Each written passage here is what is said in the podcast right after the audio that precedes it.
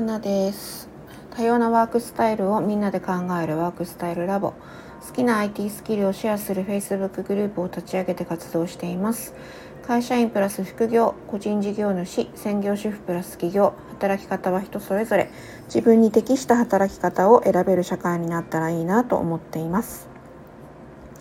あーまたしても明日になってしまいました。今日のこれは、えー、11月の7日分の配信として録音しているのですがそうしている間に12時を回ってしまいました。どうもこの夜遅くになってしまうますね。えー、と今日はですね、えー、ポジティブ心理学コーチングネタが最近続いておりますがちょっと終盤に入ってきてあと少しでこう講座が終わるっていうところにているので引き続きそのお話をさせていただこうかなと思うんですけれども今日は、えーと、スキル練習会といって、うん、コーチングの、ま、スキルベースのところを、ま、練習をして参加者120名の参加者がいるんですけれども、ま、8割方参加してるんですかね。1週間に何個もあるんですかね。10, 10グループあるのかな。そのグループに分かれてまあ、自分が都合のいい時間帯をセレクトしてそこに出て、えー、前の週に講師の松村ありさんから習った内容を実際に実践してみる練習の場を設けるということで、えー、今日月曜日の9時は実は私はそこにサブ講師っていうことで、えー、参加をしてるんですけれども。えー、練習会の場が先ほどというかまあ1時間ちょっと前に終わったところだったんですね。で、えー、開催報告を必ず毎回書いて Facebook のグループ上にアップしてるんですけれども、まあ、お写真を撮らせていただき、えー、必ず、まあ、このニューヨークライフバランス研究所の講座の特徴でもあると思うんですけれども必ずこう Zoom 上ですけどね集まった人たちがえ、ブレイクアウトルームに分かれて「What's good?」何かこう最近あったちょっといいことっていうのをシェアするんですね。でそこで、えー、このポジティブ心理学コーチング講座ではその「What's good?」に対して「まどうしてそんないいことが起こったんだと思いますか?」っていう質問をするのが恒例なんです。まあ、これがコーチングスキルに役立つところでもあるんですけれどもそうやってえっ、ー、と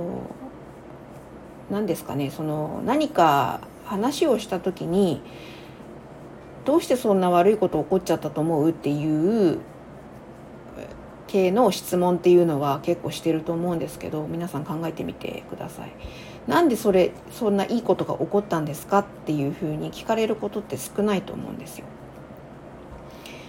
で私もこのポジティブ心理学っていうものを知るまではそういう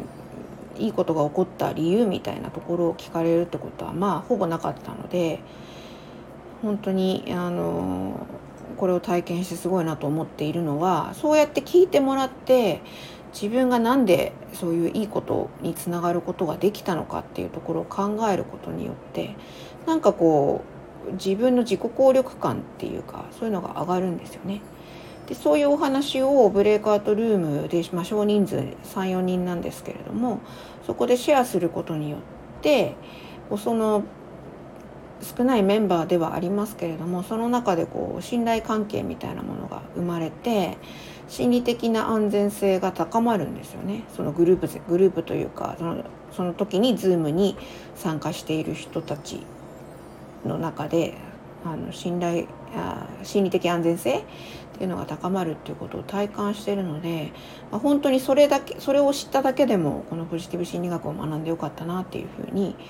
思っています。で今日は、えーと、練習会としては最後の回で次の次回が本当の最後なんですけどそこでは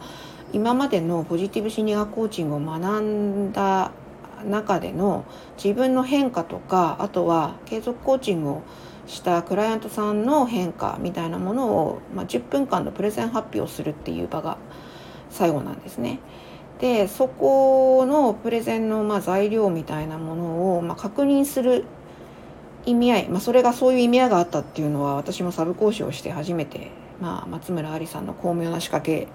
だったんですけれどもそういうのが分かってえー、昨日お話を、まあ、私がクライアント役でコーチ役になってるその同じ練習生の方とのやり取りの中で自分が何が変化したのかなっていうのを掘っていってもらった時にあ私って感謝ができるようになったっていうのが一番の大きな変化だったなっていうふうに今思っています。まあ、この後ねプレゼンのスライド作っていく中でまたちょっとずつ変わるかもしれないですけどポジティブ心理学コーチングっていうかまあポジティブ心理学を学んで一番自分の中での変化っていうのは感謝ができるようになったっていうことだと思っています。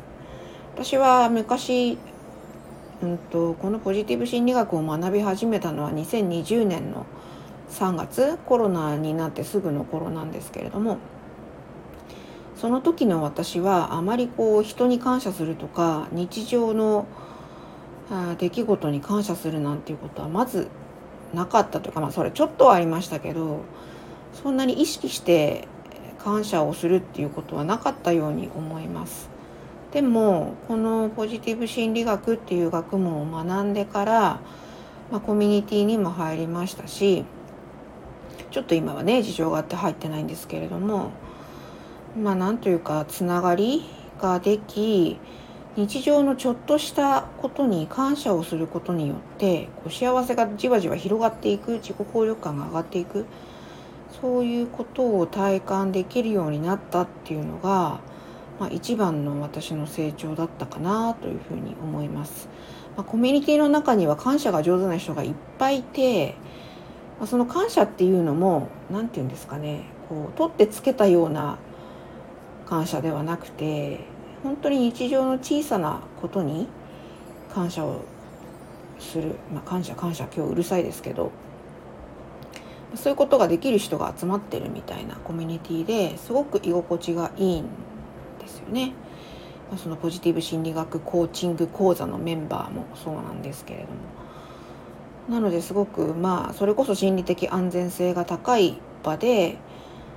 毎回毎回、まあ、コーチングの、えー、会ですから、まあ、コーチとして起業している方もすでに、まあ、私もそうなんですけど起業している方もいればこれから、えー、コーチングを始めるっていう方もいるいるので様々ではありますがみんな基本的にその話を聞くっていううんと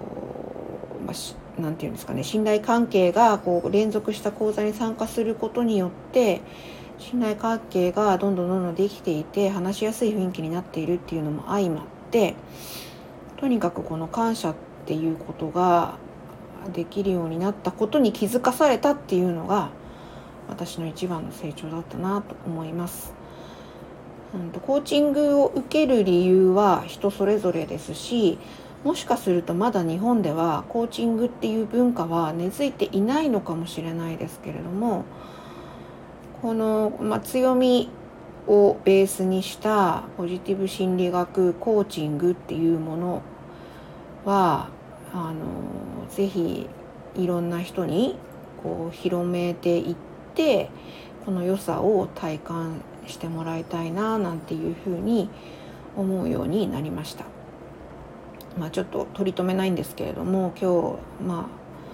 最後の練習会を終わってちょっと感慨深いっていうところがあったのでこのお話をシェアしました。えー、ご興味がある方はポジティブ心理学を学んでみたいと思う方は概要欄にリンクをあのニューヨークライフバランス研究所っていう